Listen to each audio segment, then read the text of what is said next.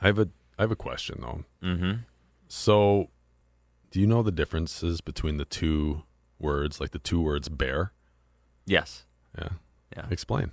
Bear, as in bear, is an actual Okay. Bear. see. So that did not help. No, bear no. as in bear is an actual bear. Like bear as the animal, a Yeah. bear, and bear as in have something, carry something, bearing arms, bearing, Yeah. you know, whatever. and bare naked. Well, so that's yes. Which one is that? Bare naked. That is the second one because you're just you're So just spell bearing it. it. Bear. Uh, bare naked is B A R E. Yeah. I just thought I just- arms is B E A R, Yeah. and so is the animal bear. Yeah. All right. B E A R I N G S. Like ball bearings. Yeah. Is this because his name is Barra? Whoa, no, mind blown now. No, it's I saw the the Canucks put out something on their Instagram, Mhm. and Elias Pettersson went to a, a family, did a home visit, Okay, two young kids, and he came bearing gifts, Mm-hmm. and they spelt it B A R I N G. that's wrong. That's correct, actually. Bearing. Yeah, so then I looked it up. That's what got me going on this. B A R. yeah. bearing. Oh, okay. So the only time B A R E is used is if you could replace it with naked. Huh. Otherwise, it's an animal bringing gifts places. That, so the animals, the Bearing. animal bear brings gifts. That would be fun. It's though. crazy. Could I- you imagine my, I'm a mind bear? blown. A bear I, bringing you I gifts? thought I thought it was always the other way. A R E. I, I did have someone tell us the first first episode of the Mm-hmm. Canucks pod. We had a little English lesson. Yeah. Someone appreciated that. So Oh, I thought we'd bring it with uh, some animals, and it tis the season. Was that top of the Chevy- season to you? Was that Chevy the dog? Chevy the Golden. The golden. Sorry, the dog. Might have been. Might have been. Perhaps. Mhm. Smart fan or Eh. smart coach. yeah, no, he, no, what? No, he's a dog. dog. Yeah. Okay, smart dog. Should we get after it? Let's get after Can we it. can we bear some news on Uh, the pod?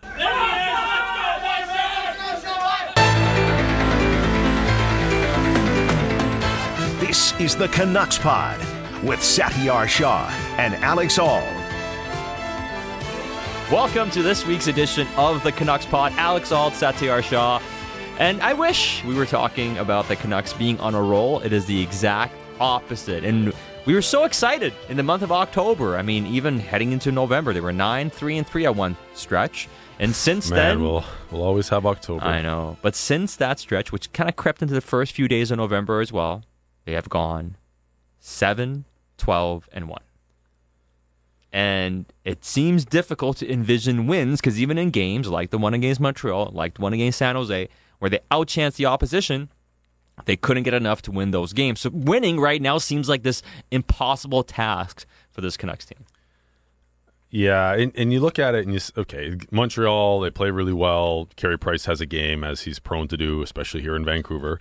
Um, but it's just like it seems like game after game there's there's something, and I don't I don't want to say like an excuse, but there's a reason. And if in all these games there's all these reasons, and they end up being different ones, and it it becomes like, well, what what is this team? Can can they get the job done now? I'm of the belief that this team is better than a year ago, but I still think we're trying to figure out as as fans, as media, who they are, and what to expect on a nightly basis, and, and ultimately where they end up finishing. And I, I think the team is still trying to find their identity, what it takes to win every night, what will well, how do they have to perform every night to give themselves a chance to win and be successful? Um, I, I think if the players are probably going through that, the coaching staff still going through that, or or the coaches probably have a handle on it in terms of the way they want them to play. But what do they have to do to get the players on board each and every night and have the execution be at a higher level? Right now, the way it stands for me when I look at this team, I, I say they've improved, but if their goaltending isn't great and their top players aren't at the highest level they can play at, then they don't really have a chance to win most nights. You will always, or you always have the chance of a outlier performance. Um, someone has a really great game, but that isn't a recipe for success to rely on that greatness. And so they're they're creeping up in terms of improvement, but they aren't quite at the level that we had hoped and we were all optimistic about in that early stretch, like you said, early on in the season. They looked they looked glorious. Well, and you know, it's a tale of two seasons. The first 15 games and the last 20 games, and the sample of the not good is now greater than the good, and that's when things kind of become concerning. That's not good. That's not good. the trend is not positive. But I'll say this based on some of the performances lately, and despite some bad ones kind of mixed in there, there is a correction coming. Just like there was a correction coming off their hot start, they weren't going to be on a 116, 118 point pace all year. We all knew they weren't going to be that hot. They were going to come back to earth a little bit. Now they've gone so They've come down so far that they're underwater, and that's going to come back up again. The question is, will that correction come in time for them to still be relevant in the playoff race? Because I guess one positive is nobody's really running away with the wild card race. There's still a handful of points out. They're not at the stage yet where it looks like, hey, they're nine, ten points out. They have no chance of coming back. But if you don't win games, eventually you're going to be there. Well, it is, it is that, that pendulum swing, right? So, like you mentioned, and, and you were calling for it early on. There'll, there'll be some correction. They're not going to be able to maintain this point production in terms of the standings. They're not going to be able to maintain this offense through the whole year. Um, and so, when you have these those market corrections, you have that swing. The really interesting thing as a fan, someone watching, is where does the team end up settling? Like, what is sort of the the mid range? What is the expected outcome, expected results on a nightly basis?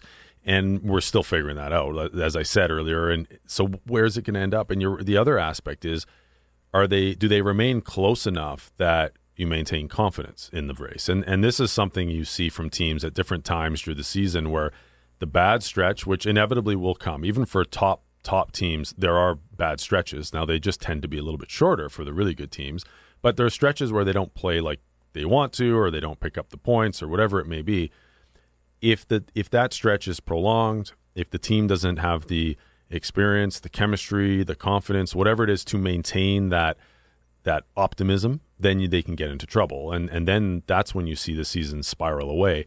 And if that confidence really dips at the same time that the play, the level of play of everyone else around you picks up, then that can be something that's exponential the wrong way. And you, you, that's why you see sometimes teams just plummet down the standings late because everyone's ratcheting it up for playoff time, and your team's struggling to to find itself and and have their confidence. So that to me, it's it's important that they right the ship, and it doesn't mean they have to then all of a sudden go on a ten game winning streak, but deliver some consistency where okay, like they're in five game segments they're consistently over 500 or you know whatever it may be and, and break it down into something attainable because um, that's the way the dressing room should be operating. The small segment sizes something attainable looking at small goals because if you look at the whole season and you say oh we've got x number of games left and we have to win this percentage and if you look at something in its totality it becomes overwhelming.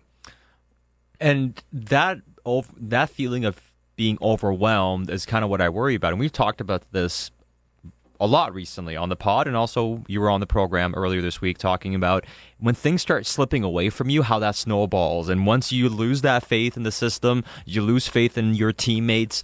Not to say people turn on each other, but that trust and that confidence goes away. And as soon as you start stop believing in what you're doing, it's so hard to get that back. And that was my biggest concern with this team a few weeks back. And right now, that concern is really high for me because if they don't start getting results, whether they deserve better or not, if you don't get those results, it's really difficult. It's human nature to kind of lose faith in what you're doing, and that's a dangerous spot to be in. Well, you used my words. I was going to say human nature, and you said, it, but it's it's so true, right? It's it's in some ways it's part of evolution. If something doesn't work, you try something different and and and try to improve upon it.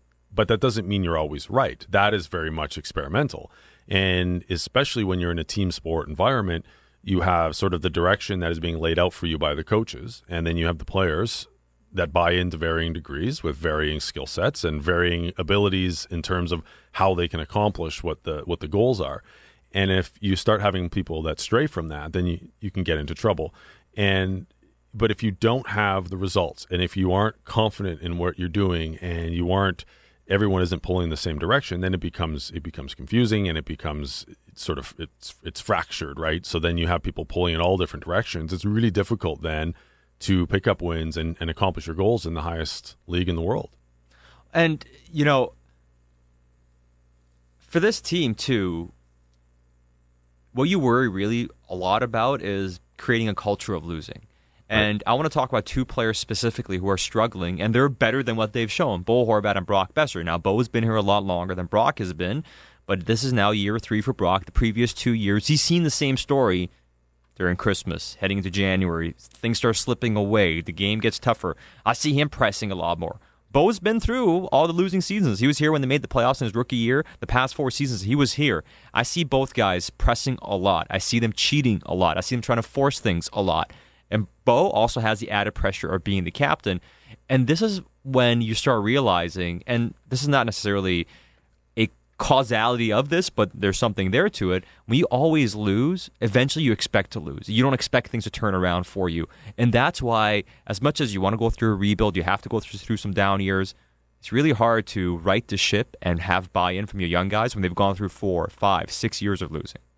It, well, it is, and and I've so I've been in in perennial bad organizations, right? Those those organizations you look at and you say, Ben, they, they, during a stretch of however many years they never make the playoffs. Not only that, you also don't believe that there's a chance out because it's it is that it's that cycle of perpetual losing, and so that becomes the expectation, that becomes the mindset.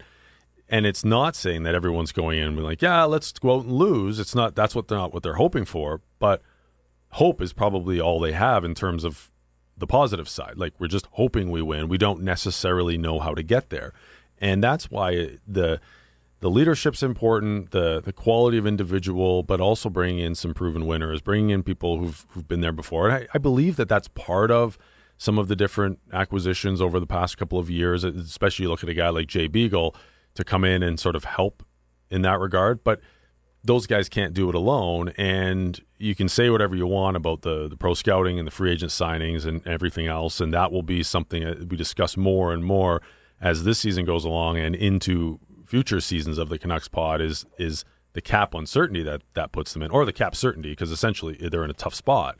But some from the, the personality point of view, I understand where they were coming from it uh, on because you need that example. You need that positive environment because at the end of the day, if what you're used to is like and, and Boeser is a great example because in his first couple seasons what was successful about him his his personal success that's what people applauded him for. Oh you score goals that's great you're it's hope you're, you're the future all this stuff. And that was the validation that was him being rewarded with a contract for scoring goals and it becomes and I'm selfish in a way I'm not saying he's a selfish person by any means but that becomes your mindset a little bit. And so you have to constantly guard against that complacency of being satisfied with just your personal success because you need more than that. You, you, need to find a new level. It's not okay to score at the same rate as your first two seasons. You need to find a way to push through that boundary, through that plateau. And you know he's he's a guy who has been streaky in his career at scoring, and most goal scorers are. But you want to see an evolution. You want to see him take a step not be like, okay, this is this is what he is, and that's kind of it. You're right because the mindset is, hey, I'm trying to. I know that hey, no matter what, the team's not going well, but if I get my 25 to 30 goals, like say Bo was trying to do the past couple years, and I get my 50 points. At least I show I'm producing. If Brock's scoring 30, at least he shows, hey, I can be the winger down the road. Job. I did yeah. my job, and now, and I'm not saying they're playing for themselves, but it becomes kind of part of the muscle memory. It becomes yeah. like, okay, he, when times get tough, here's this is what I have to do. Whereas maybe doing things within the system helps the team out more, but you're just not used to doing that. And also, you feel the pressure of, okay, I have a new bridge contract making almost six million per year, as Brock Boeser is, and he realizes, well, I have to score to justify my money. Bo has to justify his contract and being the captain of the team. And sometimes the best thing you can do is do what you can control and help your entire team out instead of looking out for just putting up some numbers to feel better about what you're trying to do.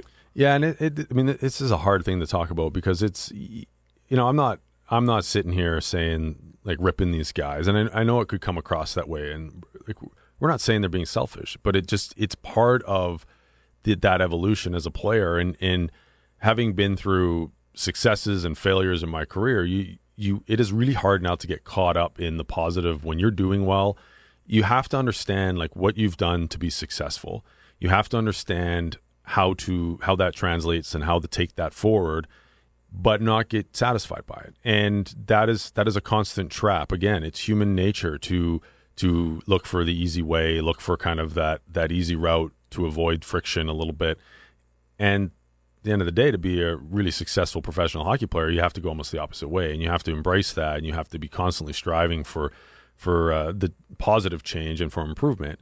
And that's why, I mean, it, you know, I, I don't want people to think I'm coming out here and just ripping Brock and Bo, but with the captaincy, with the contract, with that type of uh, elevated leadership role and place in the lineup comes some responsibility too that you're expected to continue to improve you're expected to continue to produce and ultimately the expectation on on part of the reason everyone was so excited about a guy like Brock Boeser was that he was young. So with youth comes this expectation of improvement. Undefined ceiling. Exactly. And how whoa if this guy can score at this rate at this age what's he going to do when he's 25 or whatever? And you know you just hope that that continues that positive uh, progression continues in the right direction. And i know it's a bit of a tired phrase but development is not linear progression is not linear you know it's like you will sometimes take a dip before you go back up again and it's the challenges the adjustments you part have of, to make part of it is the realization of oh that didn't work i, I need i need a correction because i'm i'm too far one way or the other and for me, this is not really an indictment on the players themselves. Sure, they can get better, and there's certain things they can do better. I still have a lot of faith in both guys, especially Brock Boeser, because his talent level is still higher than what his level of play has been, at least recently. But it comes down to a cultural thing. And I mean that by what you mentioned bad organizations tend to stay bad, and it's harder for them to get out of it. And in reality, the Canucks have not been a good organization the past few years. They've drafted well the last three years, getting Pettersson, getting Quinn Hughes, Podkolzin as promised. We just mentioned Boeser. That was a great pick later in the first round. They have other players who are coming up. So they've done well as far as drafting goes, outside of a couple other high picks, which haven't panned out the way they want. There's some good to talk about.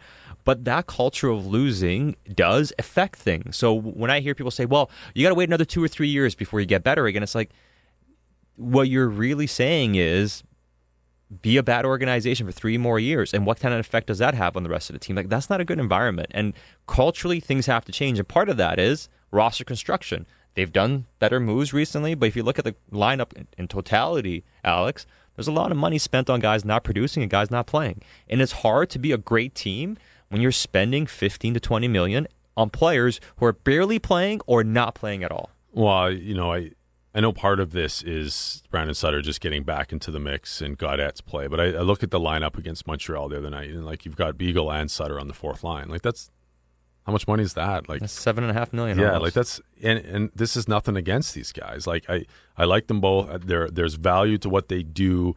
Um, does it match the the money on a team that's up against the cap? I don't know, but that's that's part of the management of it all. But you look at the you look at the cap situation, and you look at I think I think that's what scares a lot of people too, is because they are they're really constrained by the cap, the contracts they have, sort of where they're at. It there's no flexibility. So when you don't have that flexibility, you don't have that optimism of okay, if the Canucks are in a decent spot, they can they can do something to improve their lot. They, they're really they're really hamstrung in, in season, especially to make any moves and try to make some changes and additions because they will never have the leverage of of space of cap space, right? And that in, instead it's the opposite. They have that working against them, where teams can almost leverage that need to get out of the cap situation in order to to try and sort of you know win the win the deal on the other team's side. But I I look at it and and uh, I was I was when you talk about the culture and you talk about um you know losing creeping in and sort of becoming the way the norm I was talking to a junior hockey owner uh, last week, and so for them it's even more important, right? Because you can't miss on a draft in junior hockey, or else that that me- that messes like a generation. So if you think of like a three or four year cycle, but if you are in a downswing, and if you are in a uh, point in your development or your your rebuild or whatever you call it in junior hockey, where you're down, you have some really good young players who are 16, 17 who aren't right quite ready to be main contributors for your team, the older players you surround them with are so important because you only get a couple 20 year olds. You can't have guys that are jerks that are just like ripping these young kids. You got to have the right nurturing environment and all these things. And it's like that at the pro level. Just you do have a little bit more time, but the problem is is that it almost it almost allows you to be too patient in a way. And and I've been someone who's been preaching patience for years with this with this group because you could see the high end prospects coming. But you're right. If you wait too long, you end up you end up wasting some good players' prime years, their cheap years. However, it works. You also run the risk of of corrupting the player a little bit. Just you normalize the, losing. Exactly. The the player loses their fire and their their fact that they're pissed off every time they lose because how how can you not? You'd go you'd go crazy if you were someone who'd only ever won in your life and you go to the NHL in your first 6 years all you do is miss the playoffs. If you didn't become at least somewhat satisfied with that, like you'd lose your mind. Like it's it's a really difficult thing to work. So you have to find a way to break that and break out of that mold and out of that habit. And that's kind of where the Canucks are at because right now there's a lot of discussion around management. Jim Benning, who's been here for a long time now, and also head coach Travis Green. And I have a hard time accepting that Travis Green should be fired because this is the first year we're supposed to evaluate him with a better roster. And that roster still, as we just mentioned, is not being optimized fully. So I have a hard time looking at Travis Green and saying this guy has to go because they're underachieving. Well, yeah, they might be underachieving right now based on where they should be, and they should probably be in that 90 point range as a team. And right now they're projecting to what outproduce last year by four or five points, which is not enough considering how much money they spent Right. in free agency. This should be they- it should be a big step. this should be a bigger step this Yeah. season. But I still can't justify putting all the blame on Travis Green, regardless of how much he has improved or not, because look at the roster. Like, is is this truly the team where you point the finger and say, "Hey, you every dollar's being spent right. Ensure every team has one bad contract or whatever, and here's your expectation to make something out of this team." Like, you're putting it at a really high degree of difficulty, and you got to give him a full season to see what he does with it. And right now, it's unfair to say Travis is the guy to go. in in my view, it's too, it's too soon to to make a change like that. Like I, i in this season. Now, at the end of the season, you can step back and sort of assess things and look at it. And and we, I mean, we've been talking for a while. At the end of last year, we started talking about how next year, and especially going into the off season and what the Canucks did in, in the free agency and in you know around the draft with trades, and going into this year's training camp, we're like, all right, Travis Green's going to be going to be judged now based on it. It's a better team. It's not a perfect roster, but it's a better group. But I think you've got to give him the full season. You've got to let him let it you know see what happens. The one thing that I will say, and this is any coach, Travis Green could be the best coach in the world. At some point, the the message runs out in the room, and this is where, in my view, it's really difficult to comment on a coach and should a coach be changed? Was it a good idea to fire them? Whatever because you're not in the room. You don't know. You don't know if he's lost the room. You don't know what management knows is going on or isn't going on. Like there's all of these things that we're just frankly not privy to. But from the outside, from my seat right now, it's like you got to give him more time because there has been some good. When the team has been healthy, there was some success, and you look at it, you're like, okay, well, we're still trying to figure out what they are. If we absolutely knew what this team was, and you could definitely say with with a pretty high degree of certainty that it was the coach that was the issue, or yes, the roster's not perfect, but the coaching is so bad that we're we're probably sacrificing 10 points in the standings right now that's a different story i don't know that you can say that with with certainty but at the same time you know you guys had elliot friedman on the program this week and he talked about how this is now the first sort of season that travis has a roster that at least somewhat resembles what he's been asking for the thing about Green is, like, I think Travis is a pretty good coach. I do. I think, you know, I think that if there's probably a bit of heat on him, it's because I think that this is the identity of the team he wanted. And for the first time, he really has a kind of deep team. I know the buzzword now is the hard skill team that he wanted. But I think 34 games, like, I mean, you can't you can't judge on that. You can't judge on that. I think, like you know, you've got over half the season to go. I, I think to say, okay, this we've given Travis the team he wants, and then say after less than half a season, well, he's not doing the job. Like to me, that's crazy town. That's what that's what losers do. You you got to give him a lot more than 34 games to see this. I, I I, I think it's craziness to say that he should be in trouble for the way this season's going so far. So there is a level of accountability that comes with that, especially when ownership starts going down the ladder and asking to, to the next person down the line, well, what, what's what's up? Like, at the end of the day, as as as good as guys as everyone can be, you're still going to there's going to be some level of self preservation there. both things are true he's not put in a situation where he can optimize a roster because the, op- the roster construction is not optimal. But if a coach loses the room, regardless of it's his fault or not, because of the roster, Yep. it's lost. It's over. You can't come back from that. Based on how they've played, though, and you're right, it's hard for us to say this on the outside, and as much access as we have, we're not in that locker room at all times. We're not in the players' heads. What I can see, though, is the effort was still there last night. What I was really keeping an eye on after that Vegas game, and hey, the Vegas game was terrible. There's no excusing it. You can make the excuse of thir- three games of four nights, back to backs on the road. Vegas is great at home. They're a good team. It was just a really tough situation for them to be at their best. Right. Regardless, it wasn't a good performance. So how did they bounce back? The effort was there against Montreal. They came out hard. They played hard. They showed their fragility in the third period when Montreal scored a couple of goals. They kind of fell apart, made a push late, but it wasn't enough. Is that a sign of a team that is tuning the coach out? To me, it's not. Yeah, to me, to me, it's to me, it's a team that's still working through a lot of things. But it, it gets people usually point to start poor starts as coaching.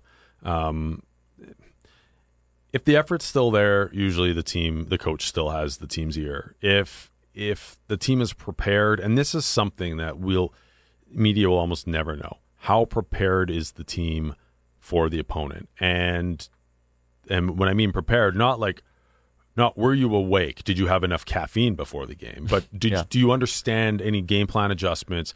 Do you understand what this team's doing? Or is your is your penalty kill prepared for what that power play does most nights? And you know all those sorts of things and those types of adjustments. That to me is is the coach being prepared. And and from everything I've seen and heard, like this is a coaching staff that puts the work in and they're prepared and and the players should be getting that message. And but there's always again, it's a great coach or a great teacher could have a great student or a great athlete or a pupil and the dynamic and they may not mesh. It doesn't mean either of them are bad. It just isn't the right fit. And that can happen with coaches and teams as well. That can happen over time as as a coach loses the room or whatever it may be. And there are times to make that decision even if every if no one's at fault it's just time and, and it's run its course. Because when it comes down to motivating people um, sometimes a new message can be the right message almost no matter what it is because it's something fresh and it's something new. And when we're talking about guard, trying to guard against this this level of frustration and the level of losing and the, and normalizing that environment sometimes that shakeup is necessary. But again I don't I don't view the Canucks being in that position right now. But I do think if this if this were to continue through the whole season then it's something in my view that ownership and management are going to look at very seriously That's just something the reality of sport that happens, especially in hockey. And whether Travis deserves to be on the hot seat or not, if you can't make trades because it's hard for you to make deals because of your cap situation, number one, number two, players that are hard to move, and number three, you spent a lot of assets already to acquire players. There isn't a lot that you want to trade out, and they're not willing to move out guys like Podkolzin a Hoglander. They're supposed to be the couple of prospects forward wise that they want to use to help the team in a couple of years when they got to pay Pettersson more money, they got to pay Right. Quinn Hughes more money. They need those guys for the future. So they're between a rock and a hard place. And if you want to make a change because a team all of a sudden has lost the faith in what they're doing and they're, they're on this bad stretch, the coach, fairly or unfairly, takes the brunt of it. They're not there yet. But the longer this losing continues, the more problems get created, whether they should be created or not. Well, you're right, and and the other aspect I always look at when you when you go to make a coaching change is who you know what's the replacement, and is is that an improvement? And that I think now the the whole dynamic that surrounds coaches and hockey culture and e- is a very different discussion now than it was four weeks ago. And so, you know, the the first team, you know, what what is that going to be like? That first team that hires a not an interim coach, not not a team that relieves a coach and then just has a guy slide in as an intern, but really a full on firing and a full on hiring. That'll be a different process now in terms of vetting. They- They've talked about that. How they're like, I just, I just think there's that's a whole other dynamic at play here that we're we're probably not even considering. And then it just popped into my head. It's like there's something completely different. It's not just like, oh, let's go get this other guy. It's like I, I think teams are going to think longer and harder about whether that person, that individual, is the right fit for this group. And there's there's almost even more at stake now because there's this whole other dynamic to consider. And the other thing to consider is reality versus expectation. We had Travis Green on the other day with on the program, And we got into a really good discussion about where he's at with the team, what they've been struggling through, and trying to get through it. And he mentions reality versus expectation insofar as early in the season they get off to this great start and people think, okay, they might be a lot better than we think they are, but they're supposed to be in that playoff race. Now it's gone the other way. Well, I like where where our team is at in in a lot of parts. You know, you look at it, we're I think we're I look today we're 13th in goals for, we're 14th in goals against. We started the year off saying we wanted to score more and allow less. You know, I even talked to the media today about it quite easily we could have won two of the last uh, three losses. Uh, the game in San Jose, I, you know, we outshoot a team I think 28 to 12 or something in the last two periods. You know, last night we we battled a hard fought game. They get the two power play goals with, and we could have easily won these two games. And all of a sudden we're sitting in a wild card spot, and there's a totally different vibe around the team. And yeah, we didn't we didn't win the games, and and we understand that, but the league is close, and and uh, it's not always fair. The margin is small on wins and losses, and it can turn fast. And if we had played three games where I just didn't like all three of the games, it'd be a different. I'd probably have a different tone today. But I've got to make sure that our team has an understanding of where they're at, how they played, and continue to keep confidence in them, um, so they can win. You know, win games down the road.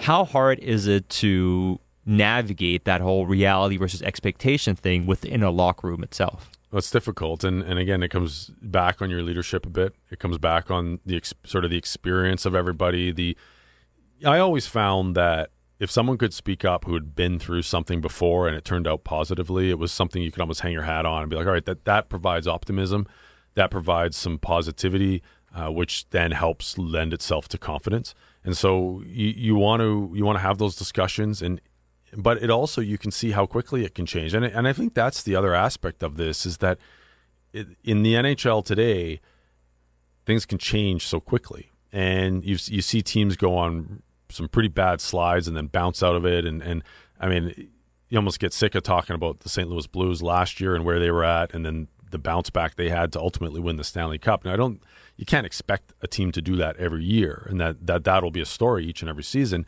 but there are lots of stories throughout the history of sport of teams that figure it out. And once you figure it out, it's amazing how that can snowball that direction as well. And to me, those are the types of discussions like those. So the one you had with Travis Green, and when a general manager and owner talks to the coach, and they can they can lay out sort of the progress, the steps, how they're sort of back channeling it to to drive home a message, all of those things that we don't have any access to you start to realize like, oh, okay, like they're on to something, and this isn't the coach's fault, or this guy's got no clue what he's talking about. Like this doesn't make any sense, and that type of information is should be where ownership and management make these types of decisions from, because it's about believing in whether that message is is actually the right message and whether it's being received properly. Have you been in a locker room when all of a sudden the coach's message stops mattering and like you, he gets tuned out? Like, what process is it to get to that point? Like, what do you see? Like, how does it devolve? Well, yes, I have. I, have so I feel like I'd only ever had uh, a coach fired in season once, but you, you sometimes when they're fired in the off season, you you know that the message isn't being heard anymore going into you know the last couple weeks or whatever it may be. But at the end of the day, it it the vet, the veterans and like the the important offensive players they matter a lot because they're ultimately the ones that drive the bus. And if they tune out a coach, then all bets are off. If especially it's one thing if it's like one disgruntled star, but if you've got a group, like if your whole top line all of a sudden is this guy's a joke, like mm. I'm not listening to this anymore. Or you've you have uh, I've I've heard of this this wasn't a team I played on, but I heard of a team that actually had a really good run in the playoffs who basically they held their own meetings after every meeting and said, No, no, no, no.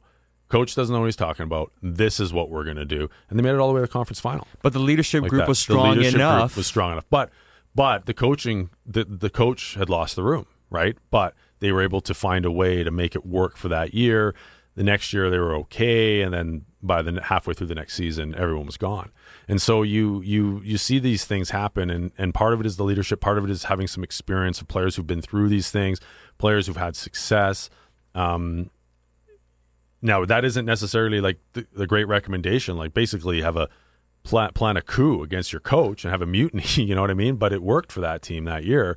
But yeah, I've I've seen it. It's it's basically the when the coach starts. And this is the other thing when the coach starts realizing that he's not being heard and he starts panicking and just it's almost like every day he comes in and just like throws a new no new dart at the dartboard, just hoping, and it's like, oh, all right, it hits uh, 16. What? And he looks in his book. Oh, this is my my tactic for today, and it's based on nothing other than just like randomness and hope.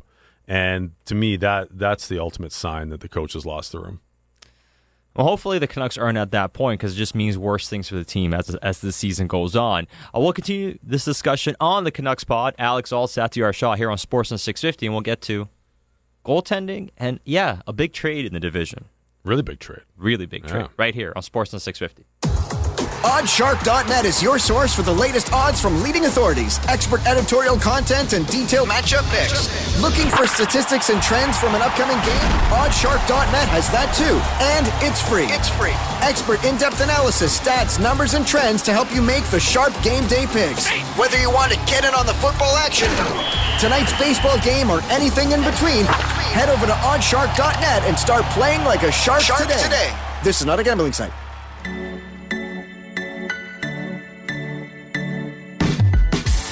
Welcome back to the Canucks pod. And Aldi, before we get into Taylor Hall with the Arizona Coyotes and what that means for the balance of power in the Pacific Division, Jacob Markstrom is being relied upon heavily right now. With Thatcher Demko out, he started his fourth game in six nights, including two on the road back to back nights. And yeah, a lot of home games right now, some breaks in between games, the holiday breaks coming up as well during Christmas. But how concerning should the burnout factor be with Markey? Uh, It's cons- really concerning to me, unless they know Demko's around the corner, which I haven't heard anything to to say that he is. And even if even if they thought Demko was close, I think they the Canucks have enough history with concussions and realizing that it's very unpredictable, and especially when you look at this player. I mean, the the concussion he suffered last year at the end of training camp wasn't supposed to be a big deal, and it was like two months that he was out. So I'm not saying that's what's going to happen, but what I do believe is happening is the Canucks are being very cautious. So let's assume Demko's out for the foreseeable future. The Canucks should be a little bit concerned. There's this there will be a temptation because the Canucks don't play I don't think they play back to backs until into March. They only have three sets of back to backs left the entire season. It's actually three consecutive weeks, basically to end the season almost. But there, with that comes a temptation to almost say, "Oh well, it won't be overtaxing then." It, it you know, you can play them and and you can have uh, these situations where you know this he can handle it, but it's risky because we've seen time and time again, um, whether it's any goaltender, but Jacob Markstrom specifically, like when he's overused, his play dips, when he doesn't have those chances to, to have the practice time and the reset, and it's the mental grind as well. And the that's the other thing we can't even begin to comprehend is the additional mental toll that this season has taken with the, his his family tragedy and everything that's gone on in his personal life. That that makes things even more difficult. And one of the things that we know about Markstrom is when he gets some extra time off, he can work with Ian Clark. Yep. And well, he wasn't at practice on Wednesday because maintenance day. He needs a maintenance day. And how can how much trouble can he get into if he doesn't get that extra time he needs with Ian Clark because he's got to get extra rest because he's being relied upon so much more. So all those factors that help Markstrom be the best version of himself are not there for him. It'll be tested. It, it's really going to be tested here in this next little stretch. Um, we've, I have seen improvements in Markstrom needing less of that as he's been with Ian Clark longer. But at the same time, you can't go completely away from those tune-ups. That work is really important. That that is one of the biggest. Uh, so the, the year I played a lot of hockey here in Vancouver, um, that was one of the most difficult things. So in the first month and a half of the season, and and even like even in my entire minor league career, I never really was this undisputed starting goalie where I played every night. And and especially since almost every one of those seasons except the lockout year, I was I spent considerable time in Vancouver each year. So even if I was playing a lot, there were also these, you know, 3 4 week stretches where I was up as the backup with the Canucks. You really get used to that regular goalie coaching work. Then all of a sudden I had to Dan Cloutier gets hurt and I'm playing every night. Managing the rest and the work you need is so difficult because there's some days you don't even you can't even get out of bed. Like you're so tired, and you, you, I can't even explain how how fatiguing it is. Yet you it normalizes in your body. You get used to it, but you're not optimizing anything about your about your day because you're not optimizing your rest. You're not optimizing your work because you're only kind of you're sort of half assing it out there because you don't like you you want to have energy for the next night and You're trying to survive. You're try exactly, and, and that that's the thing. You're not optimizing and you're not thriving. You're basically surviving, and that's no way to play goal in the best. You know, in the National Hockey League, that doesn't work. So it is it is something they have to manage. I will say this though, they're they're equipped with a more mature Jacob Markstrom than you know a couple years ago. You're also equipped with Ian Clark, who's who's dealt with a number of really high end workho- workhorse goalies, and I'm not talking about me in that one season. Like you know Roberto Luongo, Sergei Bobrovsky, like he was able to manage the rest, the work, and and have really good seasons from those guys. But it, it will be a challenge. So you know I'm I'm concerned to see how the Canucks manage it. Uh, you know, at some point, you and I have talked about this a couple times too. Do you do you just I don't want to say throw away a game to, to Mike DiPietro, but do you do you throw him a game to see what comes of it, knowing that even if it goes poorly, the payoff is in Mar- uh, uh, a more fresh and recovered Jacob Markstrom. and it's harder to do that because you're not winning games. Like Right. this is what happens when you don't win and you get on this bad run, whether it's fair or unfair. The league is indifferent. It, it's just like Mother Nature. It's indifferent to your feelings and how, what you're doing. It's going to do what it's going to do, and that's the National Hockey League to some extent. It's a tough league. You can play your ass off all you want. The bounces may not go your way. You may be on a tough stretch, but the reality of that tough stretch is it makes it harder for you to recover. And the less likely it is for you to recover, the less likely it is for the coach to look at the big picture and say, "Yeah, let's just punt this game because we need it for the other 40 games." But they haven't they haven't banked enough points. Well, and, and the other thing is, you you like I mentioned, you don't have the back to back, so back to back, no one would even question a decision by by Travis Green to play DiPietro. You'd be like, oh, oh yeah, well, uh, math math now says that you don't play goalies back to back, so it's almost like a coach gets ripped when he does, like instead of the opposite. And so then you look at it and you say, well, we don't have these back to backs. And I'm not saying Travis Green isn't doing it because he doesn't want to be questioned on it, but you're like, wow, can we can we eke this out? Can can Marky keep it going? Or he's and and you get caught in this constant battle of these two things with goaltending.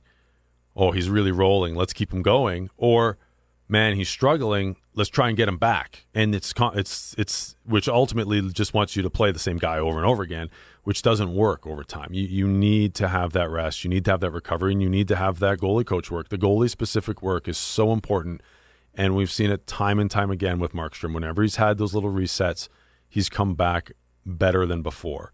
And so, at some point here, the Canucks should look at a game and say, "Hey, you know," and, and I thought that's why getting DiPietro into the third period in Vegas was was important. It wasn't just a mercy hook, although that's part of it. Like I, I don't think that you can pin that game on Markstrom, but at the same time, Markstrom does have the ability to steal you points, and the more rested he is, the more points he has is capable of stealing you. So there's a balance there, but also getting DiPietro in that game, so the next time he plays in the National Hockey League, his most recent memory isn't getting blown out at home in his debut. It's it's something positive. and I thought he you know he gave up the one goal, but he he made some really good saves in that game, and you could tell he looked confident and composed. And you don't have that pressure going into a game like that. You can just go out and play, and those are those are good sort of freebie games to get young goalies early, just late in a game, get them in there, and you also give your your other starter a little bit of rest in game, just where it can just ease the load a bit. Before we wrap up this week's edition of the Canucks Pod, Alex Auld with Satiar Shah. Arizona Coyotes made a huge deal acquiring Taylor Hall, getting some returns already. I was shocked. that that they're Yeah. the team that made that move. Yeah. I'm just shocked that the Coyotes are a player. Yeah. Like you know, it, it- I like it. I like it for the game. Um, when I joined you and Bik on the program earlier this week, I kind of equated it to Columbus and what they did last year at the deadline. Like a team you're not used to seeing sort of go all in or or be be a mover and shake or do something positive to help their lot. And we're used to almost the opposite out of the Coyotes. It's like, all right, we we gave it a good try. Let's sell these guys. Instead, it's the opposite. So I, I like that. When you look at it from the Pacific Division, though, this I don't know that it it doesn't. It's not a uh, Arizona was already good, so I don't know that it completely changes things, but it legitimizes Arizona as a contender, and it just boosts them up because it's what they needed. They needed offense. And unlike Columbus, where they already had a couple of guys on the way out the door, Yeah. like Panarin and Bobrovsky, they essentially said, we're not coming back. And hey, they won a playoff round, and, and they probably deserve some better luck as well, and they could have gone deeper than they did. They ended up having a pretty good team in the end. But this isn't the same situation in Arizona. So all of a sudden, all those guys who've been on this team for so many years, the level of, excitement they must feel about, hey, not only is the team good, now we add Taylor Hall. This team believes in us. Like, I would have to imagine being in that locker room, there's a huge confidence boost to every single player. And that might be short term, but if you have success short term, when you have that confidence boost, you know how much confidence can grow. Like they could really get on a roll here. And maybe one of the things that isn't talked about enough is the mental and psychological impact of a positive addition like that for that franchise, for the players in the room. Well, we just spent a long time talking about you know poor organizations, losing cultures. So, I mean that's that's a shining example of that, right? Like in, in, in Arizona, this is this is a big step by ownership too, and by management to say, hey, like this is it's different now. This is this is the way we're going to operate. And so, for a number of those players who've been there a while, or anyone who's new to it, it's that that's a big step as well, and and that's can only be a positive for that team going forward. And you're right. I mean, the the players must have been absolutely pumped when they found out about the deal, and and to bring in a this isn't just like a good player. Like he's there's there's question marks about can can Taylor Hall be a winner? There's question marks about every player until they ultimately end up winning if they can be a winner or not. Doesn't it doesn't mean he's a bad player or a bad person. He's a Hart Trophy winner. Like to be able to make that type of addition in season when you're already a good team, and they are a very good defensive team. They can lock it down with the best of them. This is this is a really really significant step for the Coyotes, not just this season, but I think long term for their future in the Valley and and the way they're going to conduct business. And I hope this is a sign of things to come, and they can they can make something of this. I hope this isn't just one of those, oh, remember when the cute coyotes did mm-hmm. that? It was funny, right? No, I hope this is something that actually helps them take a step. And as much as the Columbus example makes sense because that's what happened last year, because of the slight differences in the players and players exiting, this reminded me more of when the Nashville Predators went out and got Peter Forsberg. Yeah. And it didn't lead to them winning a cup, but it was their signal saying, hey, we're big time players. And from that point on, they make the playoffs every year. They get to a cup final many years later, but it was the start of, hey, we got to take the Preds seriously. They are a serious organization. They're not kids anymore. That's a, that's a great example, and and what that signified to everybody was this is no longer a team that's going to nickel and dime it and try to just get by on some good D prospects and playing really tight defense. They're actually that was a significant step for the Nashville Predators in terms of being being a legitimate team, being an NHL organization, and and yeah, there's there's been a lot of other good things that have gone on in Nashville since then, but you can look back at that sort of era and that time of David Poile sort of taking a step in terms of the way he was going to conduct business, and things have been really positive since then. Uh, can the Coyotes replicate that? I mean, time will tell, but it is a very exciting move for that organization, its fans, and also the players on the team. Well, Aldi, that wraps up this week's edition of the Canucks Pod. We won't be back next week because there's some holidays coming up. It is Christmas, so Merry Christmas, Happy New Year's to, to you and your family, Aldi, to everybody listening as well. But uh, we thank you for all your support here on the Canucks Pod. Rate, review, subscribe, all of the above. Reduce, reuse, recycle. That too. That's Yeah. really good too. So, uh, what do you got planned coming up next week? Getting out of here, man. I know. A little family time in uh, in Calgary, and then uh, more family time in Cabo. Oh, it's gonna be beautiful. I know. I, I- I'll be in town because I'll still be working some Canucks games despite some and time watching off. the dog. and I'll have Yeah. Louis. Dogs, you're dog sitting. I know. So, I'm- very excited so I about can this. travel the globe. Yeah, you know that's how we do. You know, I, I t- we take care of each How other here do. on the Canucks Pod. That's how we do. All right, buddy. Enjoy your Um, holidays. you take care of me. you take care of my dog. Do I take care of you? I don't know. I don't know. Hey, I'm what's the, you know that Hawaiian Christmas carol? which one? I don't know. It's like Mele Kalikimaka or oh, something. Oh yeah, like yeah. that. I've heard. I mean, I couldn't. I can't recite it for you. So, Christmas 2005, team party, Canucks party at Jovo Cop's house. oh, And all the old classic Christmas carols are playing. And then that comes on while we're in Jovo Cop's wine cellar. Yeah, he had his own wine cellar. Dug out of the mountain in West Van. And I started thinking about the words. And I came up with my own version. what is it? Marek Malik likes vodka Stoli. Absolute. that was his, now, that now was his I will. I will. No, it wasn't. But it just like it's my like make like I don't know. And I'm just like it sounds like Merrick. I'm like, does that say Merrick Malik? Is this about him? Anyway, uh, How did happy Merrick holidays. How did Merrick take that? I don't even know if he was still on the team. No. I don't think he was. Well, no, that's right. I mean, yeah, he got traded. No, he was in he New York. That was the. Statue of Liberty year. Yeah, yeah, he, was he the left first as a year of the agent. shootout. Yeah, I think he left Yeah. as a free He- agent. actually, that wasn't the Statue of Liberty torch. It Uh-huh. was a uh, Red Bull and vodka. He was toasting. Yeah. Well, I mean, I suppose uh, the final sign of Marek Malik was that faithful moment, Game Seven. Martin Gelinas muscling him out for the puck to score on the power play. I didn't know that he was even on the ice. Yeah, All I remember blanked. it was Jelly and I. And Martin Jelly, another obscure fan voted Canucks MVP. But you were like, you were the best player on the team that year. Man, that's sad. Well, there's a reason they missed the playoffs. no, N- Nazi still had a good year. The, the thing, goals. yeah, but that's the thing is like he was so good before Yeah. that even just a slight regression, I was like, oh, let's give it to this bald kid. Unless your Anson Carter got hot. Sedin's had a decent season as well. yeah, they were on the uptick.